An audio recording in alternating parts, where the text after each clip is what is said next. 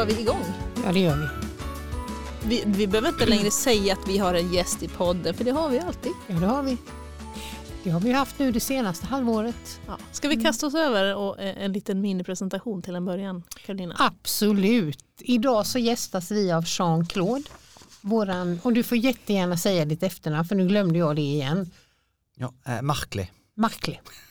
Jean-Claude Markle. Ja, nu måste jag bromsa direkt här, för nu, man vill ju gärna uttala rätt. Det är Ja. ett franskklingande namn. Jo, Så- Om du säger ditt namn så säger du. äh, Jean-Claude Markle. Och, och f- vi, vi folk som bor här, vad ska vi kalla det? Jean-Claude. Ja, efter efternamn det blir alltid fel. Så det är Ja. enklare att säga förnamnet. Vi har ibland faktiskt skojat och sagt JC. Har du provat det någon gång? Ja, och jag brukar alltid skriva sms med ett IC. Ja. Och då brukar jag säga att det finns en tid innan IC och efter IC. Så som på kalender. Ja, ja. Precis. ja, vi får se. Det blir Jean-Claude. Jean-Claude Ja, det är. Jean-Claude. Ja. Det är ett snyggt namn. ja. Ursäkta Du- att jag bröt ja, mig in, men det var Det är helt det var, okej. Mm. Men du är så välkommen till podden Kaffe med Carolina. ja, tack så mycket. Och Jean-Claude är en av, eller vår eh, senaste tillskott på prästsidan i Öckerö församling. Mm. Han kommer att eh, arbeta och efterträda Krista Holmer som har varit några år på Björke. Mm. Och det går ju även att lyssna till ett avsnitt om Christer som Precis. var ett av våra senare här. För det hade jag också tänkt fråga, kan, är det om vi kallar dig Christer? Det är inte så bra idé va? Nej. Nej, ja, nej. Nej, det känns konstigt. det känns konstigt. Ja. Det känns väldigt släpper, konstigt. vi släpper vi den. Det släpper vi direkt. Ja. Men, eh, och vi är ju lite nyfikna på dig. Eh, Vem du är och vad som har fört dig hit och lite grann så. Så det ska vi väl försöka att gräva lite i här idag. Precis. Podden. Men vi brukar alltid styrka oss lite till en början Det med en kopp kaffe. För det är kaffe med Carolina. Ja. Så vi brukar börja lite med kaffe och sen Är det så dricker vi. kokkaffe eller perkulator? Eller? Ja, det, här- det här är bra för du, du är inte tedrickare, du, du är en sån som dricker kaffe låter det som Jo. i alla fall. det här är hederligt bryggkaffe Okej, som har droppat genom filter. Liksom. Ja. Vilket skulle du föredra? äh, helst kokkaffe Ja. och om det inte går perkulator. Men gärna koka på platta. Eh, Alltså Ja, ja, ja, ja. riktigt ja, ja, kokkaffe. Ja, på riktigt. Och därefter sätter lite kaffeost i. Och Kaffeost torkat i. renkött. Alltså, Men nu, det, det har ni inte. Nu känns det som att vi behöver levla upp lite i våran...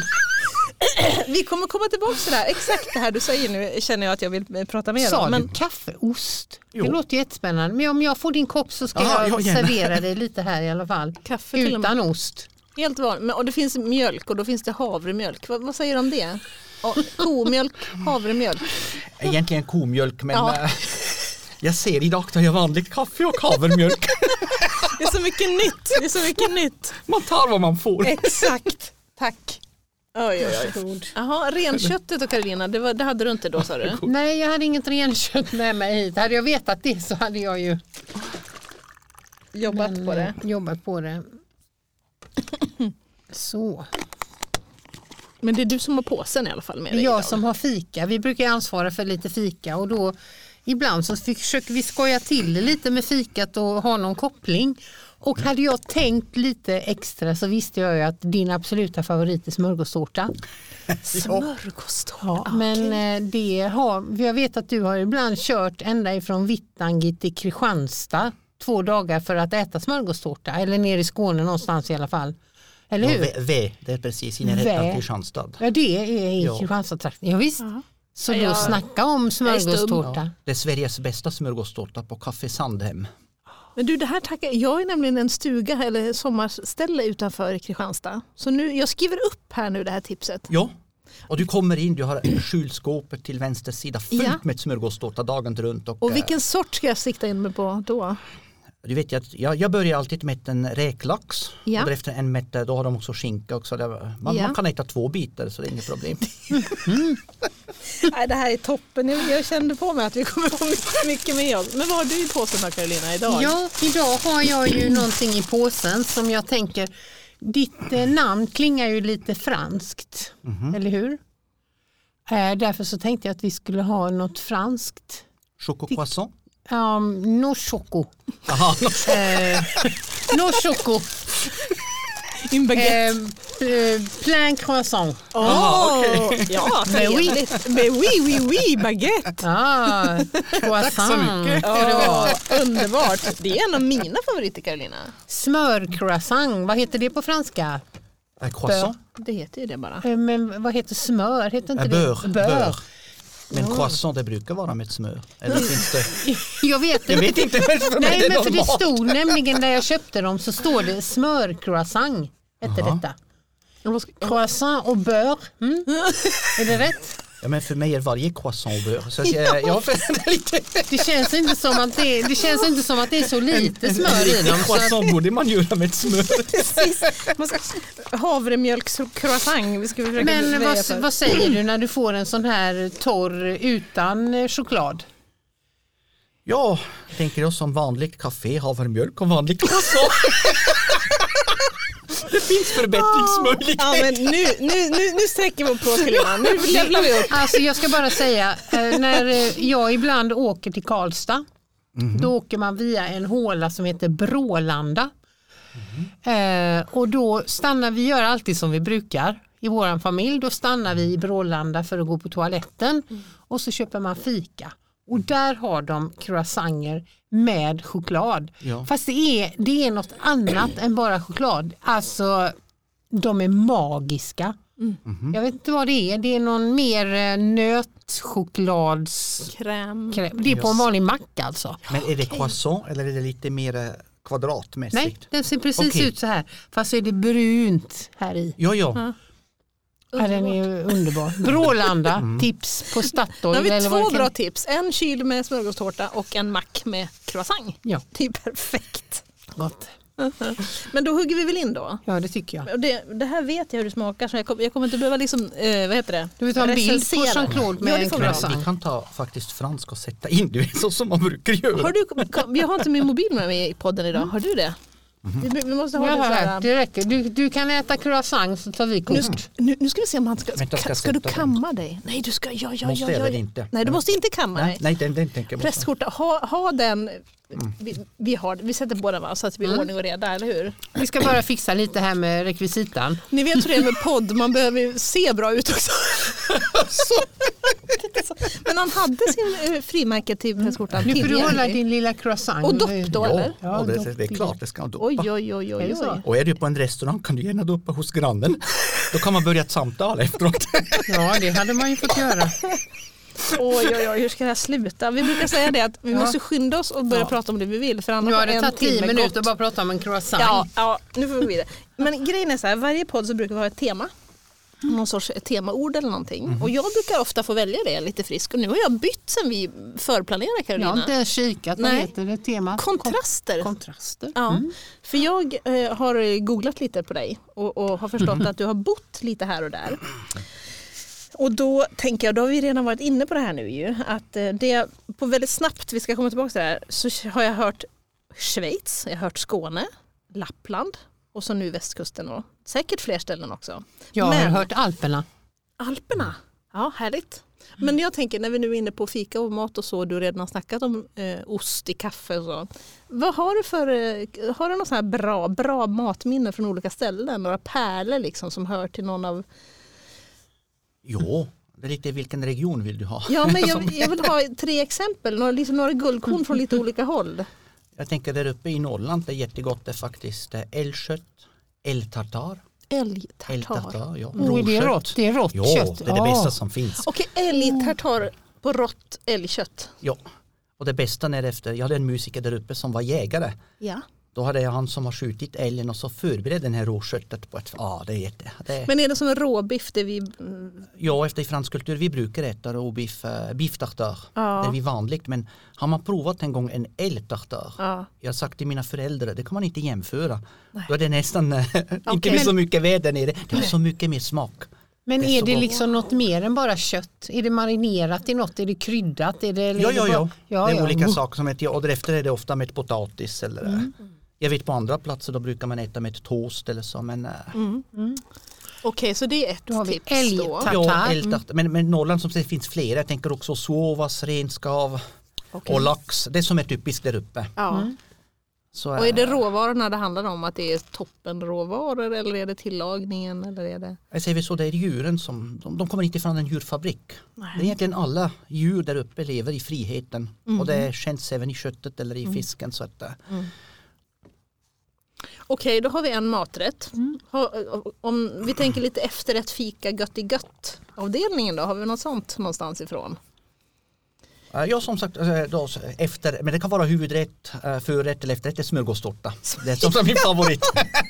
Det kan ätas alla timmar på äta. dygnet. Ja. Det kan man verkligen äta vilken tid som helst. Ja, eh, det är som god sak och middag och vad som helst. De måste bara berätta så det som min man alltid berättar om, om sin, eh, det, jag undrar om det var hans, hans eh, farmor eller om det var någon annan liten äldre dam från öarna som var så less på sin hummer som hon inte kunde bli av med i frysen. Den var ju full. Och då bakade hon ihop en smörgåstårta med, med och blandningen var leverpastej hummer. Mhm. Du, det tror du på eller? Jajamän. Med leverpastej är lite försiktigt. Det är så samma sak smörgåstårta som har tonfisk. Ja. Då tar de över i smaken tycker jag. ja, så och att, det är eh, onödigt att ta över hummersmaken tycker jag med leverpastej. nej precis, det är egentligen synd. Så jag säger alltid, eh, har man en smörgåstårta med kött och köttet är inte mer så färsk eller så, då kan Mm. man sätta leverpastej för att du, ja. Ja, Eh, Men, men, men annars är det färsk smörgåstårta, säger alltid sätt aldrig in tonfisk eller leverpastej. Nej. Den smakar bra för sig själv. Där har vi en grundregel. Ja, Det är så mycket bra. det är så som också med kött, du vet ofta den här kött som är redan förkryddat i affären, det är det kött som är gammal. Just Det det. brukar man, eh, och det är samma sak, varför måste man, det som är gott måste man inte göra. Och, eh, Då kan man ta det rått. Ja precis, ja, exakt. Men du, eh, Skåne då, det är också mm, kulinariskt ju. Du, har du, visst, du har bott i Kristianstad? Mhm. Det var ju smörgåstårta Det var från små, ja, Skåne. det, vi kan inte komma tillbaka till, har- det var inget annat helt enkelt. Nej men huvuddagligen så är det egentligen Skåne, det är nästan som i Sverige, La Petite Provence. Ja. Och, och, när man, och där kommer jag precis från Norrland, då var det också i Norrland. Mm. Och då har jag levt faktiskt fyra år bara på renkött ja, älg och lax. Ja. Och det var för mig så en upplevelse på restaurang men det fanns grill och grejer. Ja. Och vanligt husmanskost. Ja. Som var, eh, Just det var jätte, så jag tänker i Skåne det är nästan ett paradis för att äta. Ja. Då är det jättefarligt. Man får faktiskt Vikten går uppåt. Så det är vi så, det är, det är jättefarligt på det Just det. sättet. det är farligare i Skåne. Men Österrike måste väl ha några specialiteter? Tänker på Ja, och Mm. Österrike det är jättebra men jättefettigt. Då har man från ostknudel, Just spätzle Mm. och därefter alltid på eftermiddag kafferast med tårtor och allt. Men, Det är också farligt för vikten. jag förstår, din mamma och pappa bor där. Eh, Lever Nej, de? de bor i franska delen av Schweiz. Okej, men de är vid livet? De lever? De lever, ja. ja. Och, ja. Eh, och när du kommer hem till dem då, då är det, vad bjuds du på då? Ja, då kan det vara eh, fondue chinoise, fondue au raclette, rösti. Ja, det finns ju. Eh, Mm. Alltså- då är det mer lite fransk mat faktiskt. som Just är, eh, Just det. och biff tartare. Ja. Som sagt, Och raclette, det är någon ostmass, ost va? Smält ost och bröd. Raclette är en stor ost. Mm. Eh, Ja, jag vet att här har man ofta så ett maskin men vi har så en jättestor en halv ost och det sätter Ja. man på eld eller man har så en maskin. Ja. Och därefter när det, det, Droppar det droppar så då tar man med en stor kniv och sätter ner på sin tallrik. Ah, Och därefter tar man potatis och uh, gurkor, Ja. lök och eh, Lite pick. Mm. Ärligt talat så är det ju smält ost på potatis. Om man inte vill lägga fram det så snyggt så kan man säga så. Ja men det är samma sak om du tar fondue au tomate. Det är så Ja. eh, ost, tomat, fondue som man också har med potatis. Det är, egentligen, Ja. ja. det är alltid en fråga hur man definierar. Det, precis. Men hur är det med les escargots? Äter Oj, du? ja, det är gott. Jo, Sniglar. S- ja, kan det är rätt farligt när man fransk? fransman, man äter allt. Ja. Som sagt från eh, grotben till sniglar. Jag tycker om eh, Vad var det första du sa? Grod? grodben. Grodlår. Grod, ja, ja, grodlår. grodben. Ja, ja. Ja, ja. Det är bara lite synd att eh, efter jag fick höra hur man gör. Efter du måste faktiskt ta de ben när groden lever. Usch, ja, när nej. dödar du den först då förgiftar han sig. Då kan du inte mer äta. Det här är ingen podd Och för våra tycker, eh, vegetariandöttrar. Nej. Nej, men det är lite det som är som. Man, man äter allt. Eller vi, vi brukar äta häst. Mm, men det Efter, jag kommer också, ihåg va? när vi var barn ja. i varje byn hade vi en boucherie chevalin. Det var en, en hästslakteri. Ja, just Och, det. eh, Men det gör vi ju i Sverige med. Vad är det Det är här? Är det så musslor, eller säger man, Mus- mus, säger man mus- musslor på svenska? Musslor och pommes frites. Det är ju också en ovanlig kombo. Nu får du lugna ner dig med franska Nej, jag, vill, kunskaperna jag tycker det är roligt att briljera lite. Underbart. Nej, men molfritt är ju, det heter ju så. Det är, Ja, det är mus- framförallt Belgien. Ja det kanske det är. som Jag har fick den för mig att det ja, var ja, Schweiz. ja, ja. Musslor och mm. pommes frites. Mm. Mm. Oj, jag blir helt... eh, Jag blir Jag helt... blir liksom hungrig. Ja. Nu får Det är vi... snart lunchtid ser jag. Men du, du säger att du äter allt då, men har du stött på någon gång där du blev bjuden på något som faktiskt var lite tufft att äta då? Eller som du faktiskt gärna avstår från? Ja, det som jag är lite mer försiktig är de, vad heter de, de inre. Inälvsmat? Ja, ja och en gång hade jag också faktiskt äh, hjärna, kohjärna. Kohjärna, ja. Ja. Uh, först jag tyckte det smakade inte gott. Nej. Men jag kommer ihåg, det var till och med den tiden, då var den här sjukdom Lavarsfoll. Ja. Den galen, jag vet inte Ja, vad den heter. galna. Ja, just det. Ja, ja, var ja. det. ja. Men ändå eh, faktiskt, vi har ätit och det var, ja, efter det var det billigaste kött som man fick så det var yeah, kohjärna. Okej. Men det var inte gott. Nej, nej. Så det, Så det är intressant, de saker tycker jag inte så om. nej. Men blodkorv det är jättegott. Så, så, men, men, så då det går bra, eller leverkorv men inte... eh, ska vi förvarna någonting om, om västkust? Eh, eller, ja men vi har redan pratat om, vi körde förbi sushi-stället. Det är väl det inte så, bort. är det Ja, västkust? ja. Nej men jag tänker det var rå fisk, det var Ja. inte heller något som du... Nej, nej, det är något, jag vet inte varför men det är något som jag inte tycker om. Nej. Jag har inte tillräckligt Då smak. ska vi... Nej, just Men det, jag är tycker lite- vi ska varna för krabba i sådana fall. Sån stor krabba. Den är grisig inuti, massa, det ser inte bra ut. Det är inte alla som håller med. Nej. Men jag håller med, det får jag säga. Ja, ja jag det tycker. och möjligtvis att man kan äta ur en klo. Mm, En sån här tjock, god klo, men inte själva inne, göjset. innegöjset i krabban. Nej, nej, nej, det går bort. Men eh, nu, har vi, nu vet jag, tror jag, att de som lyssnar tänker, men vad, vad, vad är det för, vad, vem, var? Kan Är vi han göra? en ny kock kanske? Ja, precis. Men kan vi hjälpa till med en liten sån här kronologisk, alltså sätta lite nålar på en karta? Vad, om vi börjar i Schweiz va? Jo. Det var där det började. Det var där du såg dagens Ja, ljus. fransk, ja, precis, franska delen av Schweiz. Mm. Och hur länge, och du växte upp där helt enkelt? Jag växte upp där, gick i skola, lumpen, ja och allt och började med universitetet också i Schweiz. Okej. Valde du redan där din, för du, du är ju präst, Ja. valde du det redan då? Var det redan på den? Ja, Ja. Det, det första det var faktiskt med sex år. Men då var det med ett barnfantasi. Efter vi lekade då, då ville jag vara cow- cowboypräst eller astronautpräst. och Det är så. bra kombo, det är bra kombo. Allt det som var som lite aktuellt. Ja, ja, perfekt. Men redan sedan du var liten? Ja, och Men- detta har jag orienterat alltså. Jag gick extra skola för att lära mig grekiska, latinska. Så att allt är redo. Efter då var det plikt att ha de två språk innan man kunde läsa teologi. Aha. Så, du, okej, så du har haft siktet inställt på det Ja, hela ja. vägen helt enkelt? Okej, då är den första kartnålen är där, franska delen av Schweiz. Ja. Och vad, vad kom du sen då? Sen flyttade du över? Uh, därefter var jag i Frankrike. Efter, för det här, efter då brukar man ha ett volontärsår när man läser till präst. Ett år som man ska jobba ja, antingen på tredje världen eller på något annat och jobbade då i en fransk kommunitet med hemlösa. Okej. Jean Så det- Vanier? Nej, Va, förlåt? men inte med Jean Vanier eller? Nej, Nej. nej, nej, nej. Men det är också, de heter en communité nouvelle. Ja. Jean Vanier med äh, även Larcho, alltså de, de är samma familjen. Det är flera Okej. så nya kommuniteter som har fötts. Ja. Jag tror de har, mesta har fötts 68 så det, ja, det är lite med den här tiden. Och de finns kvar och många, det finns några som är lite mer handikappade. Mer, Mm. som det, varje kommunitet har lite sin egen, äh, Okej. Men kommunitet är ett klo- det är kloster med ett enkelt ord va? Kan man säga det eller?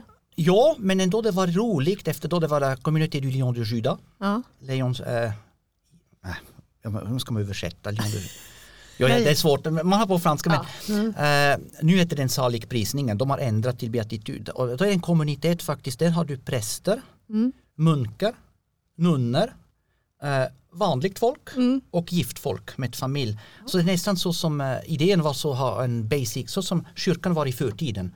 Man delade allt, man hade ingen lön, så man, man levde i gemenskap. Nästan, jag brukar ofta säga så en, och det var faktiskt en kristen judisk, så det var kristen judisk kibbutz. Okej. Eh, och där i Noir Fuselier, de hade mycket retreat men ofta var det, min uppgift var egentligen att jobba i skog och eh, på trädgård med de hemlösa. Så att, eh, då var jag ett år där innan jag har fortsatt mina studier. Det här skulle kunna bli en hel podd. Men det skulle kunna bli en hel podd. Jag ja, kan bara vi- säga att jag också har varit på kibbutz. Ja. Mm, fast i Israel. Och det var lite mer så här spana på killar kibbutz eller? Ja, det var mjölka kor och klippa mandelträd och mm, vad heter det, skörda apelsiner. Så Ja. det var lite. Och har du lärt och lite ivrigt? Hade du Nej. språkkurs? Nej, nej. Nej, det hade jag inte då. Nej, Nej. ingen evrit alls. Hebreiska. Alltså. Åh vad ni kan. Okej, okej, franska Schweiz och vi har kommit till Frankrike. Ja. Vad har vi sen? Ja, därefter var det fråga, egentligen jag skulle jättegärna stanna i Frankrike och fortsätta att läsa där till präst. Men i Frankrike, den franska modell, den är annorlunda. Då ska man läsa först eh, två år filosofi Okej. och därefter tre år teologi. Och den tyska modellen som även i franska del av Schweiz var, det var filosofi och teologi blandat allt. Eh, och efter jag hade den här modellen, då fanns jag antingen måste jag nu bara gå avsluta filosofi och därefter teologi. Ja. Eller jag går tillbaks. Eller jag lär mig känna något nytt, det betyder Tyskland eller Österrike. Ja. Och efter jag är så nyfiken så jag, ja men då tar jag Österrike.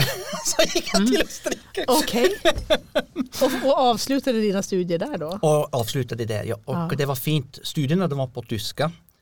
Men jag hade en professor som hade faktiskt, han var så språkkunskaplig så att han har tillåtit mig att skriva, men skriv din magisterarbete på franska.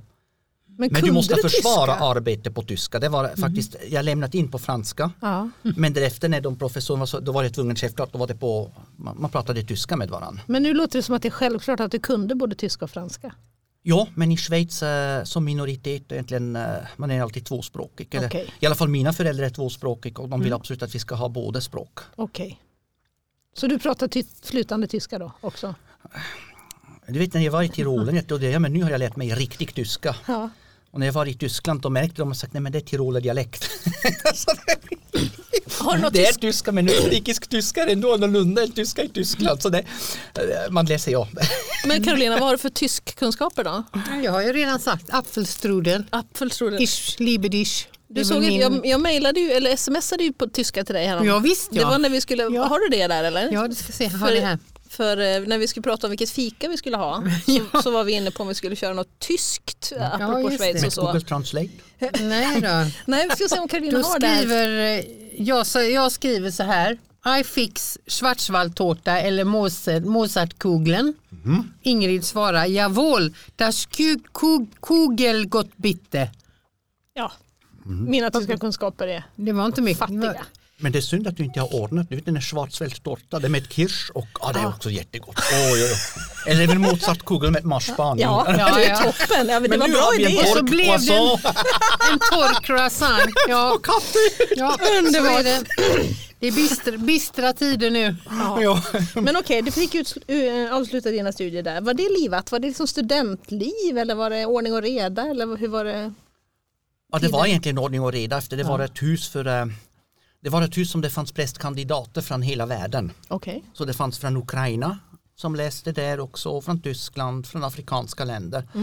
Och där hade man faktiskt sitt ordnat, det var böneliv som hade det och gudstjänster. Och på dagtid gick man på universitetet. Men då vill jag höja ett, ett varningens finger.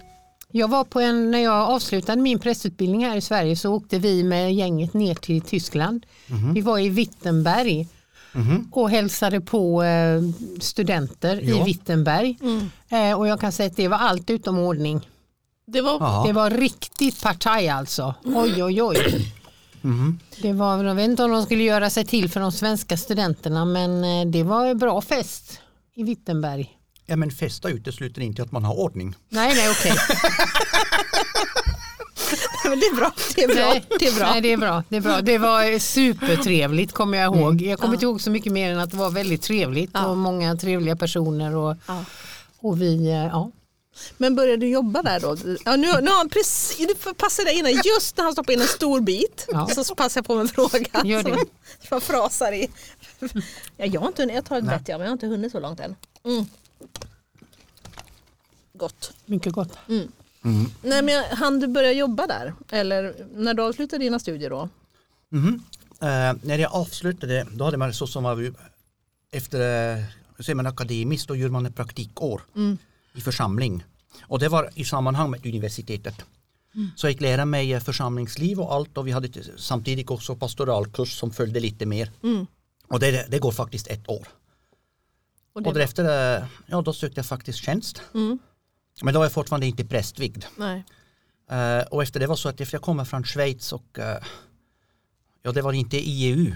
Nej, just det. Och då vill jag egentligen gärna först tänkte jag söka ett jobb i Tyskland, i München. Mm. Men då var det faktiskt så att nej, du, först tar vi dem från Bayern efter Tyskland och efter EU. Mhm. Så då var jag tvungen att säga okej men då, då går jag till Schweiz efter då behöver jag ingen arbetstillstånd. Mm. Men min, min syn var, men det ska vara den församling som är närmast österrikiska gränsen. Så att jag kan gå på kväll, hälsa mina vänner och spela kort eller det vet så man har lite. Det, det sociala vill du ha kvar helt Ja. enkelt. Men lyckades du då? Ja, jag hittade faktiskt och har jag tagit över ansvarig för en församling, Wildhaus. Och det var så intressant efter den är reformationspunkten i Schweiz, Zwingli kommer från Wildhaus. En jättefin eh, församling och det var närmast också gränsen och då var jag tre år där innan jag gick faktiskt tillbaks till Österrike och efter det var i Österrike som jag blivit prästvigd och jobbade efteråt. Så, och, och nu är vi vid den knappnålen att det är dags för prästvigning och det blev då i Tyskland eller? Nej, Österrike. Öster, ja, Österrike. Österrike. Ja, just det. Ja, Just det. Okej, och vad händer sen då? då är det... ja därefter jobbade jag som sjukhuspräst 11 I- år i Innsbruck på universitetssjukhus. Du började med att vara sjukhuspräst. Ja, jag, också, jag gick alltid på den här riktning. Efter jag var alltid intresserad, även lite, jag är lite mer präglad av den arbetspräströrelse som var i det? Frankrike. Det var egentligen präster som jobbade som vanligt och var präst bredvid. Alltså inte Okej. den här struktur som vi har idag som man är i ett stift eller församling men man har sitt jobb men är prästvigd. Och eh, lever och jag vill ha det lite normalt, jag ser så det normala nu. Så. Jag förstår. Men- Eh, och därför gick jag faktiskt sjukhuspräst var för mig det som var mest kopplat jag ser inte ett ett vanligt yrke. liv. Och samtidigt gick jag då på utbildning för psykotraumatologi för att vara på Röda Korset på den krisgruppen. Och då jobbade jag frivilligt på Röda Korset med dem. I, Och så i Innsbruck, Ja, ja, i på Innsbruck. Österrikiska Röda Korset. Och det var det som var så fint att jag har ändå upplevt nästan som en arbetarpräst. Jag har jobbat och var en kamrat på Röda Korset. Mm. Många visste inte efter tre, fyra år att jag var präst. Efter jag var bara en kamrat, insatser och allt. Det. Och Men det, det var, var så roligt, det var så fint faktiskt. Och när de fick höra en gång, jag vet inte varför det gick ut. Men därefter kom det in med, de, men vi vill ha vigsel, vi vill ha sånt. Jaha, då kom de var inte bara frågorna. kamrat, men jag tänker, eh, det var också fint att vara bara i ett vanligt yrke och inte säga att man är präst. Så att, eh, Min, eh, min mattelärare var faktiskt präst på gymnasiet. Han var Jaha. eh, mattelärare och präst. Men det syntes tydligt, han hade ett sånt här stort träkors och var lite så här böjd. Men han Runt predikade, halsen? ja, visst, men han predikade också i kyrkan. Ja. Men han jobbade mest som mattelärare. En fin man, han hette Helge. Men Karolina, Ja. klickar, inte det i det här, klickar inte det här i lite grann i hur du ser på att vara präst? Att liksom präst är inte något man sitter i kyrkan och är, Nej. utan man är Man är ute det på ute plats. bland liksom. folket, tänker jag. Absolut, det är väl så jag ser det mycket. Mm. Alltså, det här med att vara synlig Mm. där människor är. För det, är inte, det, det kan låta självklart kanske, jag vet inte, men det, så är det ju inte eh, faktiskt. Det är inte helt självklart att man är bekväm i, i, ute i, i arbetslivet bland folk utanför kyrkan så att säga. Nej men jag tänker det, det påminner mig jättemycket. Jag hade en, en bra vän. Han var också präst i församlingsliv. Mm. Eh, och det var precis när han gick i pension. Mm. Och eh, då vill han som sagt, han vill gå i pension med 65. Mm. Och på kontinenten så var det van man gå i pension med 70-75. Ja. Det eh, och då är det faktiskt, jag tyckte det var inte så rätt men det fanns från biskops sida, de har skickat journalister till honom. För att kanske göra lite tryck, hur kan du våga att gå i pension när det finns en stor brist och allt. Men han har verkligen gjort det på ett så fint sätt efter han var på första sidan på tidning. Och det står faktiskt, jag ska gå i pension för att äntligen kunna leva igen min kallelse som präst. Och det sammanfattar även för mig, även om jag har många år kvar, men jag längtar efter pension. Och det handlar inte om att jag vill avsluta att jobba. Men att ha den här friheten att vara 100% präst utan administration, utan många grejer som man gör Ja. egentligen efter det en del av systemet. Just det. Men att kunna leva den här kallelsen. Men och det det, ju- tror jag också det kommer förmodligen när man är pensionär. Men det är ju också därför som du och jag väljer att inte vara kyrkoherdar. Jo precis, det, efter jag var Mm. också församlingsherde i Vittangi och sagt nej nu vill jag gå ner. Mm. Du vill gå Jag vill ner. inte göra karriär, det var största, största fel. Jag säger, eh, nej jag tänker nej för mig, Så karriärstegen den klättrar man ner för helt Ja. enkelt. Det är det jag som, märker mer egentligen, jag kommer närmare till en kallelse som jag känner mig kallad verkligen, att vara det här som jag är. mm. Ja, men det, är ju, det, det tänker jag också när man gör någonting där man känner att det här är verkligen att vara kyrka. Det är ju liksom när vi öppnade upp för de här romerna som bodde i församlingshemmet. När, man liksom, när vi gjorde en flyktingförläggning i församlingshemmet. Det är ju där det är ju då det blir på riktigt. Sen Ja. menar inte jag att, att förringa det här som handlar om gudstjänstliv och förrättningsliv. Men alltså, nej det blir, det blir mer på riktigt då. Mhm. Jag skulle inte vilja vara kyrkoherde och chef. Nej, jag vill Nej, vara... jag tänker man kan verkligen be för dem Jag tänker det skulle vara största kors. Och ännu mer, ser, ännu större kors det kanske att vara biskop eller så. Ja, ja, ja visst. Jag tänker men tänk de, de är egentligen kallade att vara präst. Och därefter har vi byggt upp genom historia och struktur så många kors som egentligen inte är nödvändigt att bära. Just det. Men som vi har, jag, säger, jag brukar ofta säga historisk ballast som vi bär på våra ryggsäck. eh, Och jag tänker ibland kyrkan borde ha mod att öppna den och eh, så som de såg på, på andra Vatikankonciliet på katolska kyrkan. Öppna fönster för att låta komma in färsk luft. Är det, dags, är det tid för det? Vi behöver göra det helt enkelt. Jag tror hela tiden. Mm. Jag tror faktiskt det farligaste är när kyrkan inte mer renoverar sig eller eh, eh, en kyrkan ska reformera sig egentligen alltid. Och börjar vi inte med att reformera oss Mm. då börjar vi att vi är traditionellt och vi gör något på det alltid har varit så. Vi reflekterar inte med. Och den helige ande är alltid i flöde. Mm. Och jag brukar också säga i Norrland ser man det, det är bara de döda fiskar som simmar mätt, mätt älven. De andra går mot älven. Så att eh, jag tänker vi, vi en bra måste liknelse. Ha, Ja, det vi är måste ha mod simma att, mot. Men man gör det. Och jag tänker, vi fick det här löftet, att säga, men Jesus har sagt att han kommer aldrig att lämna oss ensam. Mm. Och då är jag ibland lite radikal och säger, du vet jag vet inte hur framtiden ser ut. Mm. Jag tror, jag vet inte om, om kyrkan kommer att överleva, jag vet inte om svenska kyrkan kommer att överleva, Mm. men jag tror att evangeliet kommer att överleva. Jag tror Guds ord kommer att finnas även om jag inte är mer här på jorden. Mm. Och det är på det som jag satsar på. Rest är bara historiska strukturer, ja det har växt, det har sina fördelar men också många nackdelar. Så att, eh, ibland tänker jag, men ha lite mer mod och tänk att den helige ande den kan du inte sätta i en kanal. Mm. Den, den tycker om frihet och om vind och storm och eh, Men du låter orädd. För jag tänker, Ibland kan jag tänka att det här med att men så här, det, här har vi, det här är beprövat, det här, så här, vi vilar på historien. Och så här. Det, är det är ju lite tryggt. Att liksom, Men det gör jag också. Det som ger mig mod att gå ut till stormen är den här historisk växt. Jag är stolt över historia, men jag stannar inte. Jag säger kyrkan ska inte vara ett museet. Det är det som är fara. Men jag har med mig den här museet som tradition och jag är så stolt över allt vad som har hänt i historia. Men vi skriver historia idag. Och då skriver jag inte den historia som var för hundra år, jag skriver den som är 2000, vad har vi nu? 23. Ja. Har vi. hur, hur får man det att landa? Liksom, eh, alltså, ganska många svenskar har ju inte, eller känner sig inte helt, tror jag, varken att man har koll på histori- kyrkohistorien eller känner sig helt bekväm i kyrkan eller liksom förstår sig på det. Hur, hur ska vi översätta det här? Hur ska vi översätta det så att det blir liksom relevant för de vanliga människorna? Jag tänker för de vanliga, de måste lära kyrka, dagens kyrka. Mm, Och den rest kan komma för de som vill fördjupa sig. mm, Jag tänker de som har ingen aning, vad hjälper det om jag kommer med kyrkohistoria? mm, De ska uppleva vad det är att jag är faktiskt, för mig är kyrkan att vara en gemenskap, vi är Kristi kropp, vi umgås på ett fint sätt, jag försöker att göra det bästa. mm, Eh, och det sker i möte.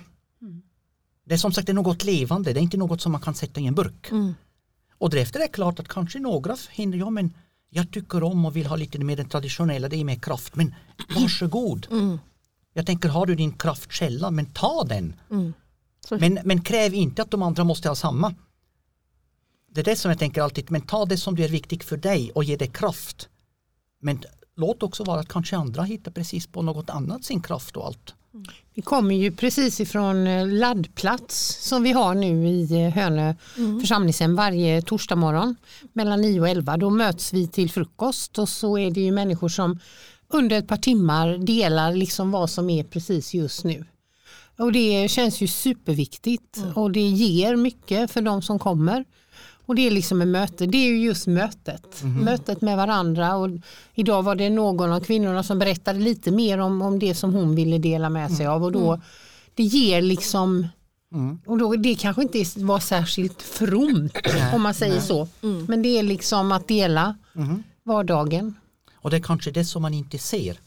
Och det kan vara samma sak är man på resa och går på en restaurang och då kommer någon och man pratar bara om livet. Ja men det är levande kyrka. Och jag tror att på ett riktigt möte, en människa lämnar ett möte på ett annat sätt. Det betyder att han har blivit rikare i sitt liv. Och då säger då har vi lyckats med kyrkan. Men det kommer inte att visas. Därför säger jag alltid den riktiga kyrka, den som är den kan man inte fatta i, i statistik. Nej. Statistik är egentligen fusk. Du menar bara gudstjänst, gudstjänststatistiken typ? Ja, och då säger jag så som jag vet inte om det var Stalin eller någon som sagt tror bara på statistik som då, du har förfalskat själv. Eh, nej, men då kan man göra vad som helst. Ja. Men det är inte det som gäller. Och tänk kanske du har en gudstjänst och det kommer kanske bara en människa. Mm. Men den människan fick den kraft. Du vet, jag tror man har gjort mycket mer än hundra som bara sitter på grund av man vet inte varför. Mm. Och eh, jag tror att vi inte ser frukterna av det som vi sår. Eller sällan. Mm. Och ibland är det så, jag fick bara höra en gång av en människa och det var så fint att höra. Jag visste inte om det här. Mm. Men han var alltid så vänlig mot mig. Och så man frågar ibland va? Mm. Och då berättade han bara att ja, men hans dotter var hos mig när jag var sjukhuspräst och tänkte ta sitt liv då. Mm. Och hon lever fortfarande på grund av ett enkelt samtal. Just det. Och då har jag tänkt, även om jag skulle säga alla elva år, vad var egentligen meningen? Han har bara räddat ett liv. Ja. Men det var det värd. Ja. Och därför, säger därför för mig säger det, är inte statistik, det är livet som gäller. Det här tycker jag är jätteintressant för jag, tycker man jätteofta pratar hur många kom, hur, hur, hur gick det, hur många är ni i gruppen? Att det liksom är någon sorts att kvantiteten är så viktig. Är den det? Är det viktigt hur många vi är i kyrkan? Nej, inte för mig. Mm. Jag tycker kvaliteten och som sagt, eh, och därefter tror jag till och med, skulle ingen komma, Mm. även då finns en mening att jag, att jag har den här tiden. Mm. Gudstjänstmöjligheten. Ja, till- och då tänker min allra första församling, det var också ro- roligt, de hade en gång i veckan var det bara stillbön. Och det var alltid på fredag efter då var korsningsdag och allt. Mm. Eh, och jag tänker på, på tre år, Mm. jag har hållit det varje fredag, men det var bara en gång att folk kom. Just- Men när ringde klockorna och jag har stålit ben- bön för församlingen. Mm. När jag lämnade församling fick ett brev och det som församling saknade mest var den stilla bönen. Som ingen kom på. Ja, på grund av efterföljare, den har han sagt, han slutade, det finns inget folk. Nej. Men folk har sagt, men de jobbade i fjällen, hörde klockorna ringa, visste aprellen är i kyrkan och ber för oss. Det är så många grejer som jag säger, men det kan du inte fatta i en statistik. Nej. Och då ser man vilken förändring man kan göra i det, i det dolda, i det som man inte ser eller hör. Ja. Man möter ju ofta församlingsbor tycker jag som ifall det är en vanlig gudstjänst och det kommer några stycken bara så säger men det är ju så synd att du ska ha förberett och, och så kommer det inga, åh vad pinsamt och så. Och jag säger alltid nej, det är inte meningslöst och det är inte pinsamt. Vi är här hur många det än är. Det spelar liksom ingen roll. Men jag tror att människor känner lite det där att eh, det känns liksom att man har förberett sig och så. Men det, Men nu, jag brukar bråka lite eh, med dig och det får, brukar jag få också. Jaha. Nej, men Jag för- låter er bråka lite. Ja. ja, gör det. Nej, men ibland kan det också vara ett sätt att alltså, jag orkar inte hitta på något nytt. Vi kör det vi alltid kör, det kommer två tanter, det, det kan vara viktigt för dem. Att det liksom blir en ursäkt för att inte heller granska det man gör. Alltså, finns det inte något friskt också i att tänka varför gör vi det här eh, hela tiden? Eh, alltså att utvärdera på något sätt. Men då som sagt då, att man utvärderar och frågar kanske ja, vad man kan ändra, det tycker jag är jätteviktigt. Men därefter också kolla vad är viktigt för, min, för mitt eget liv. Och för mig är gudstjänstliv och böneliv en av de viktigaste saker. Och firar jag inte gudstjänst, ja men då går jag någonstans på annan plats och går till en gudstjänst. Så för mig spelar det ingen roll, ja, men då firar jag den gudstjänst. Och kommer folk att vill vara med, men varsågod. Men det måste inte vara en tvång. För jag tänker, och det finns tiden och då, då tycker jag det är så fint att ändå kolla på kyrkohistoria. Det fanns genom 2000 år alltid tider när det nästan ingen folk kom. Och det är lite tragiskt men ofta är det så, handlar det lite mer kris, då fylls kyrkorna. Vid kris fylls kyrkorna. Det är lite Ja. tråkigt, jag, jag Ja. kommer ihåg de mest fyllda kyrkorna så jag, jag har upplevt, det var faktiskt i Bosnien-Hercegovina när jag var på Röda Korset på krig, då var kyrkorna överfyllt. Och då tänkte jag själv, men varför behövs krig eller grejer så att folk hittar tillbaks till Gud? Ja. För mig personligen skulle det vara tvärtom. Ja. I kris eller så, då tänker jag då vill jag vara aktiv och göra socialt. Ja. Men mår jag bra, ja, men då vill jag gå till kyrkan för att tacka. Så jag har en hel, men ibland funderar man själv, det är så konstigt att folk säger ofta nöd lär oss att be. Ja. Och ibland tänker jag, jag är precis tvärtom. Ja. Är jag i nöd försöker jag att lösa. Då hinner och går inte. jag bra, Ja. går det bra, då har jag tid och då vill jag gå till Gud. Så det är helt, Ja, men det, är, det är intressant. Ja, det är det intressant. absolut. Men här har du ju sålt in gudstjänst på ett bra sätt. Ja, Det brukar jag också fråga dig Karolina jag Ja. och andra jag möter. Men vad, vad är grejen med gudstjänst? Liksom? Är det, Eh, om folk kommer är det att uppleva att man inte är ensam. Det kan vara bra i gemenskap. Men därefter tycker jag som sagt, och då kan vi också gå i den traditionen, men de gudstjänsttexterna, de är så djup. Om man tänker, vi läser bibeltexterna som är flera tusen år gamla. Bön, sådana och grejer som är så, och då ber jag faktiskt, då känns det nästan jag ber dem. Då har jag hela kyrkan från förtiden med mig. Då vet jag, men tänk att det är flera hundra år, folk har bett samma bön. Och samtidigt den solidariteten, men nu firar jag gudstjänst här i Björkö klockan 11. Och överallt i Sverige firar de med samma text.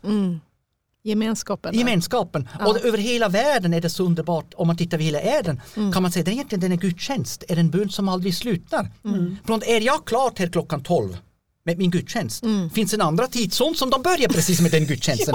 och det gör egentligen att på en söndag fylls hela jorden med samma bibeltext. Alltså, jag tycker det är helt fascinerande att se. Ja. Ja men det Ja, är ja. det. Ja, det, Och det- och då bär mig, då bär mig också att jag är inte ensam. Är jag ensam på en ö skulle jag bara ha ett får eller en ren med mig. Ja. Ja men ändå, med hela gemenskap i världen. Jag ber samma bön som de ber i Stockholm, som de ber i Ja. Moskva. Eller på, äh. Ja.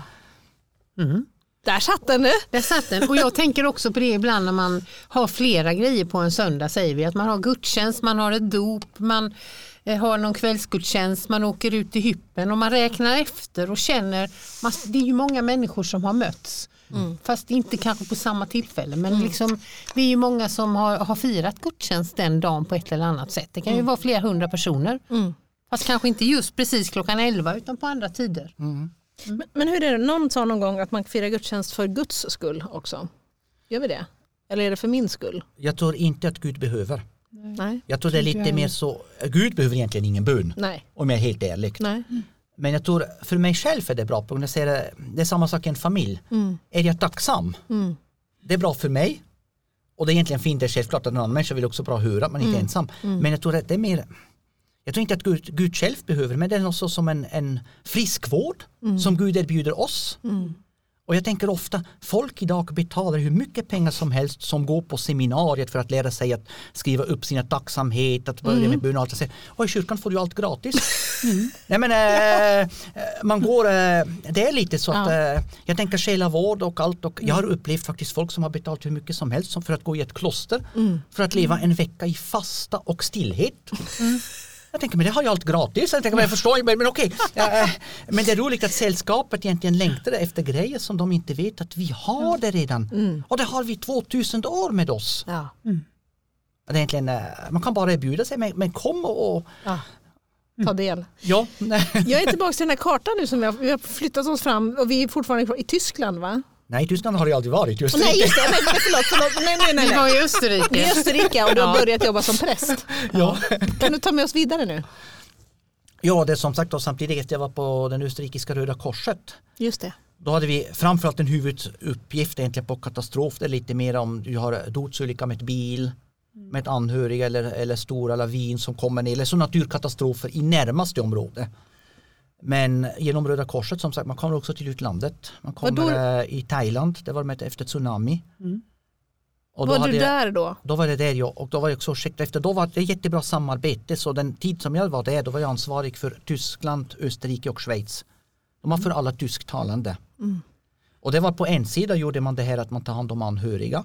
Det vanliga psykotraumatologiska efterföljd när de är på plats. Men det är också begravningar.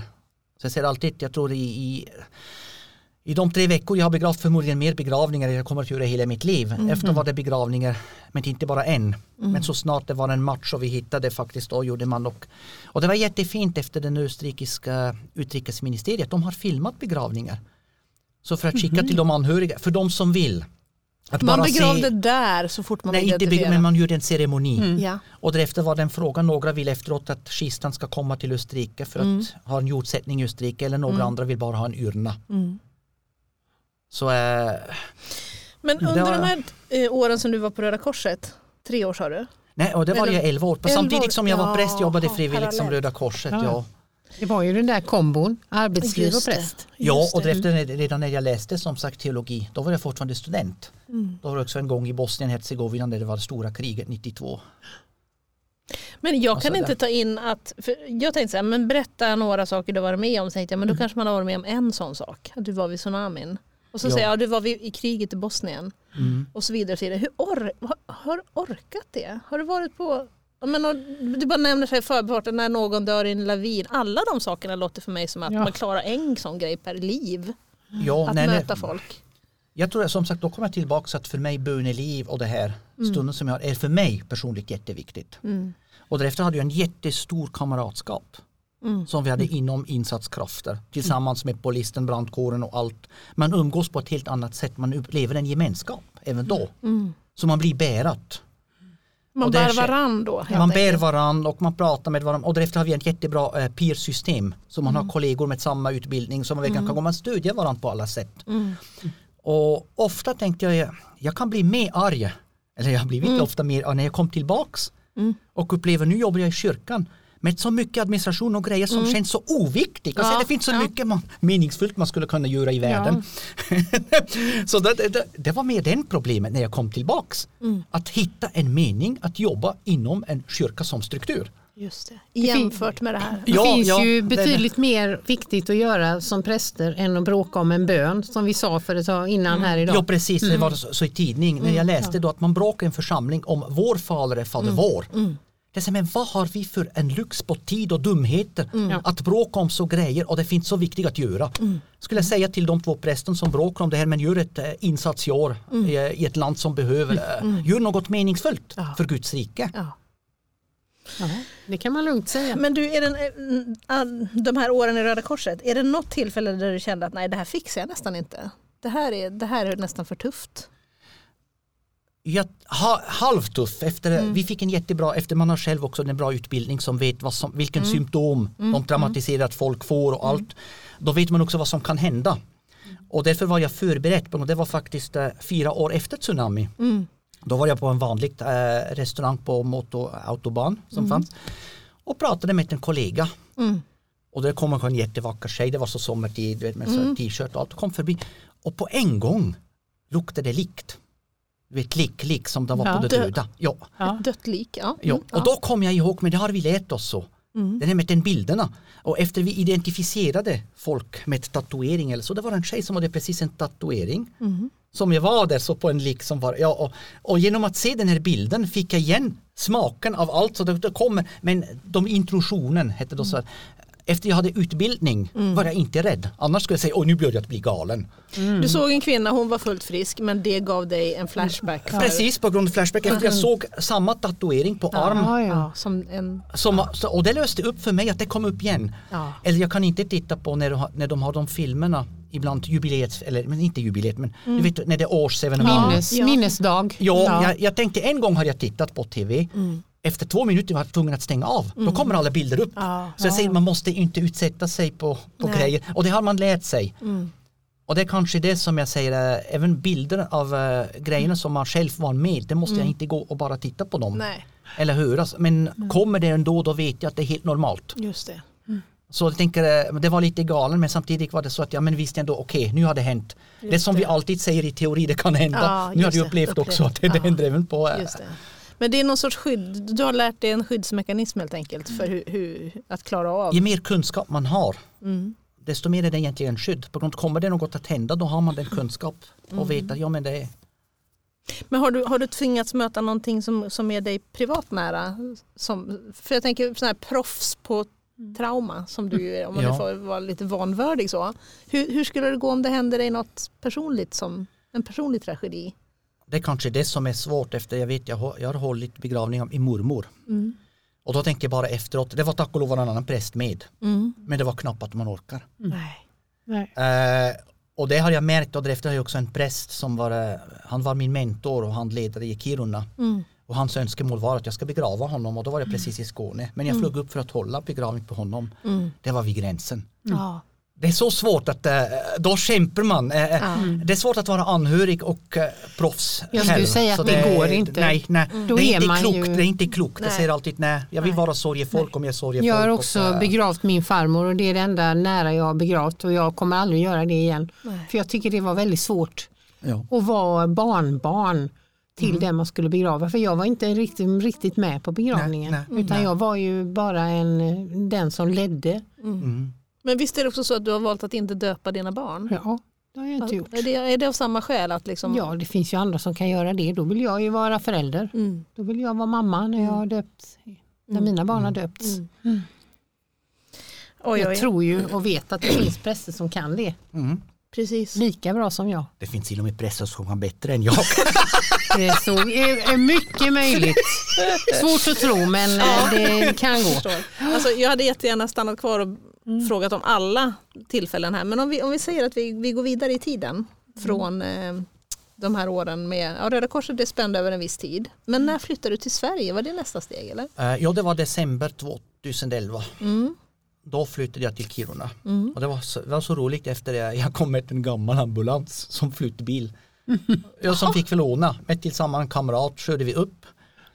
Tömde allt, eller det- var bara- bara en ambulans. Det är inte mer innehåll. Det var bara en säng och böcker.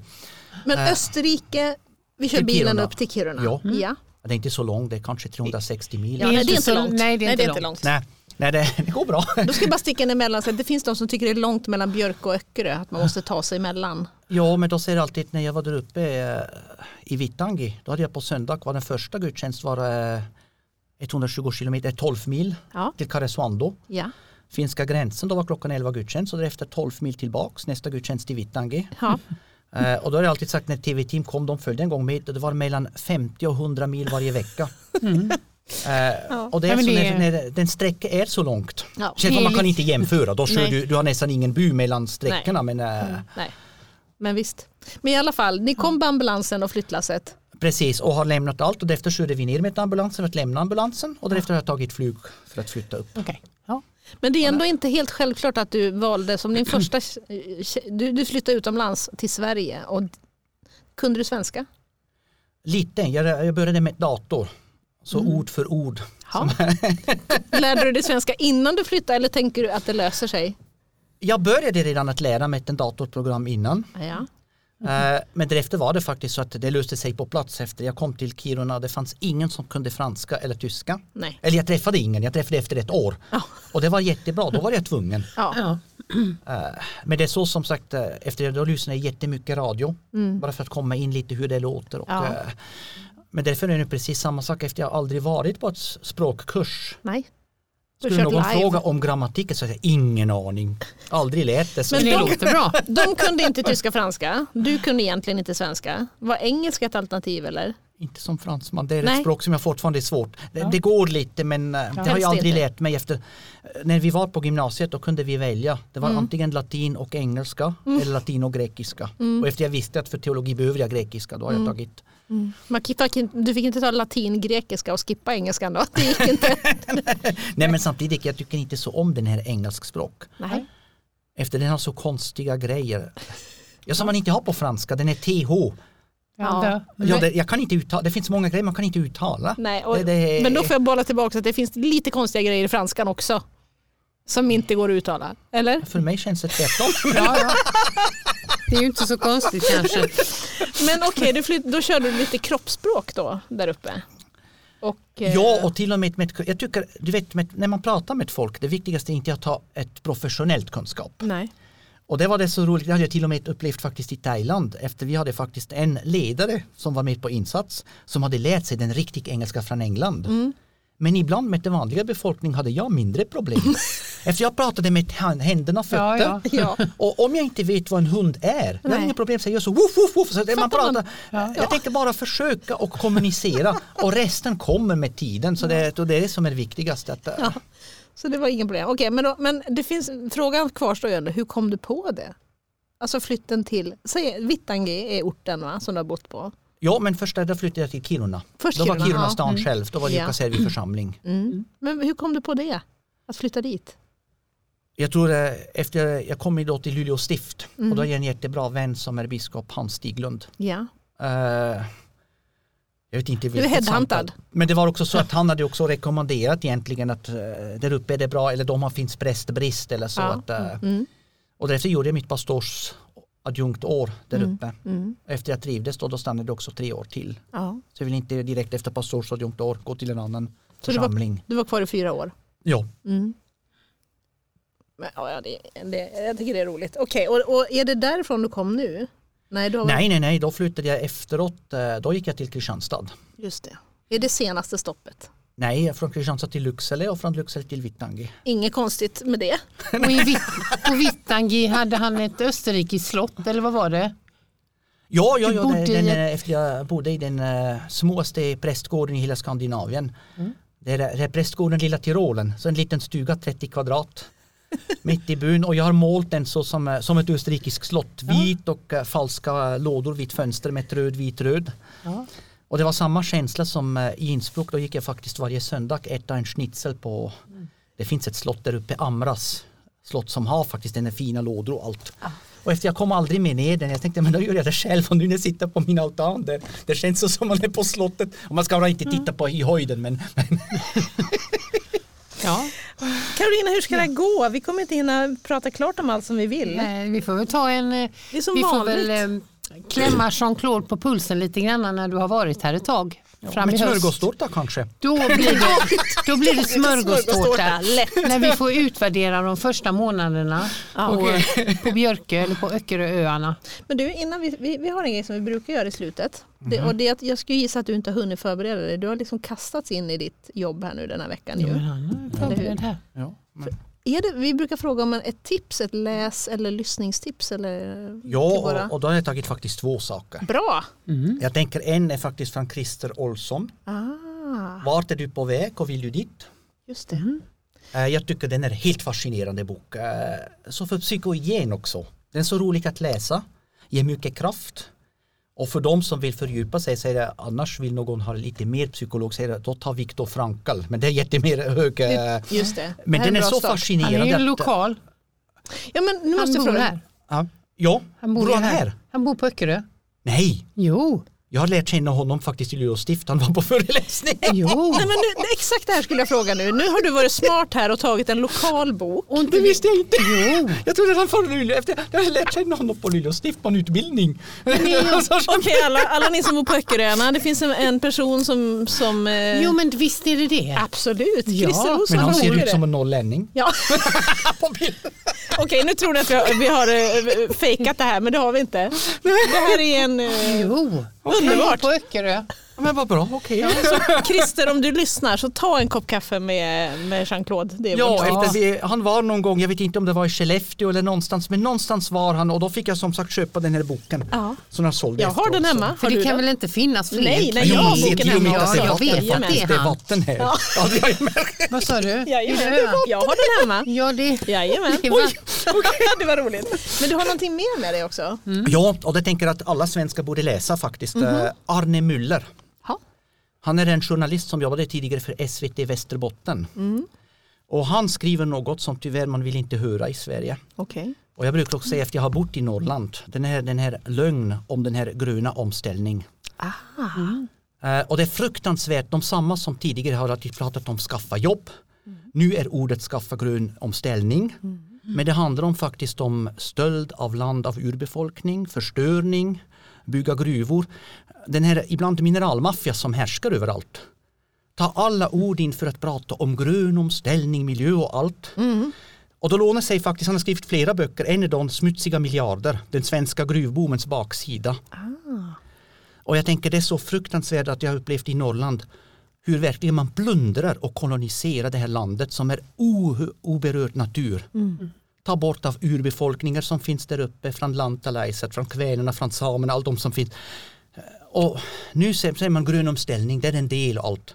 Men man bygger ord. giftiga gruvor och förstör områdena för flera hundra år. Och då tänker jag att med svenskarna, det finns där uppe företag som förstör er natur och ingen pratar om det här. Nej, Och Arne. Müller han har skrivit böcker om allt det här. Och då säger alla svenskar, gå och handla alla böcker från Arne Müller på bibliotek, läs dem.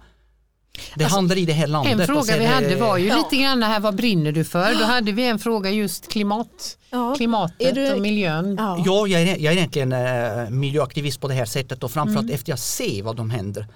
Eh, om det är i Kallak i Jokkmokk eller som sagt nu vill de göra en grafitgruva i Vittangi så man riskerar att förgifta hela Torneälven. All de älven, så bara för, eh, ja, man blir, så blir, jag, blir, upprörd. Jag ser det. Och framförallt när jag ser att, äh, jag ser alltid äh, i, i Österrike säger man den här äh, om man översätter grashoppare kapitalismen. Man kommer, man förstör allt ut och försvinner igen. Ja, det. Och det är lite den här gruvindustri sida.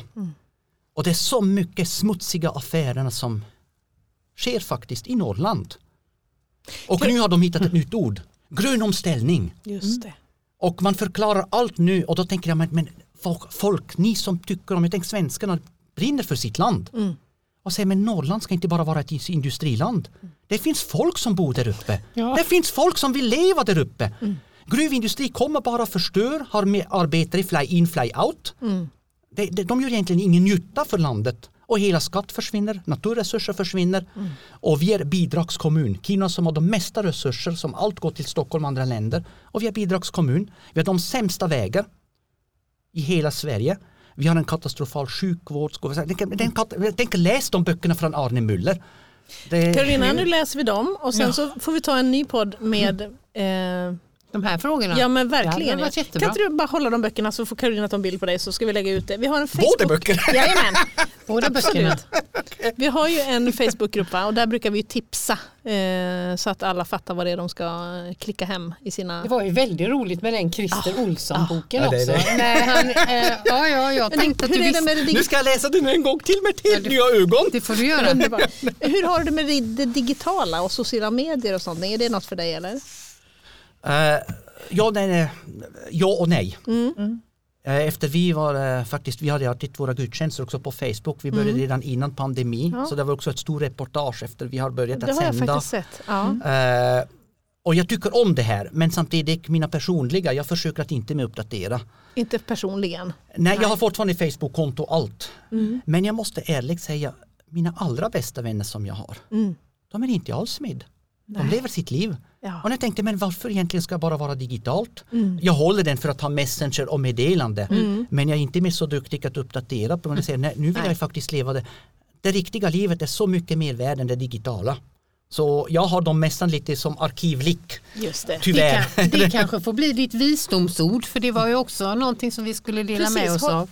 Vad Har, har du ett visdomsord? Har du, har du lärt dig någonting under ditt liv som du tänker kan vara bra för oss att ta med? Eller lyssnarna att ta med? Ja, för mig är det alltid egentligen jag säger att resa är mål, eller må, säger man resan är målet, säger man det på svenska eller? Eh, men vägen är mål. Eller vägen, är, för Ja. mig är det alltid så, för mig, jag har inte ett mål eller ser det så som folk som jag vet jag kommer dit. Men jag tror resan själv är faktiskt målet. Och så länge, så länge man reser, då, då stannar man inte. Du vet, man ska vara i rörelse. Just det. Och det Men du, så eh, faktiskt som, eh, Målet måste väl, för att åka till Skåne har ju varit smörgåstårta. Nej det har jag upptäckt när jag var där nere. Ja, du har ju okej. ja, man upptäcker överallt fina grejer. så Ja, det gör man helt klart. Alltså vi, vi är inte klara men vi har ju också gott om tid. För du, du, ska, du, ska flytta till, eller du har flyttat till Björke. Ja. Eh, när podden sänds så är det dagen efter på söndag som tas du emot i Björke kyrka. Det är den 14 maj klockan 11. Nu på söndag. Ja. Jajamän. Ja. Så alla som vill träffa dig live, pallra er iväg till Björke kyrka klockan 11 helt enkelt. Mhm. Så kan man säga hej. Och sen eh, Ja. kommer du vara kvar. Så det kommer finnas tid att prata med Det Jean-Claude. kommer ju. det definitivt göra. Ja, vi får Och, klippa och så eh, får vi komma tillbaks. Det får vi göra och vi Ja. får säga varmt välkommen till öarna tänker jag. Ja. Vi från podden här. ja, tack så mycket. Och tack för att du var med oss idag. Tack och hej.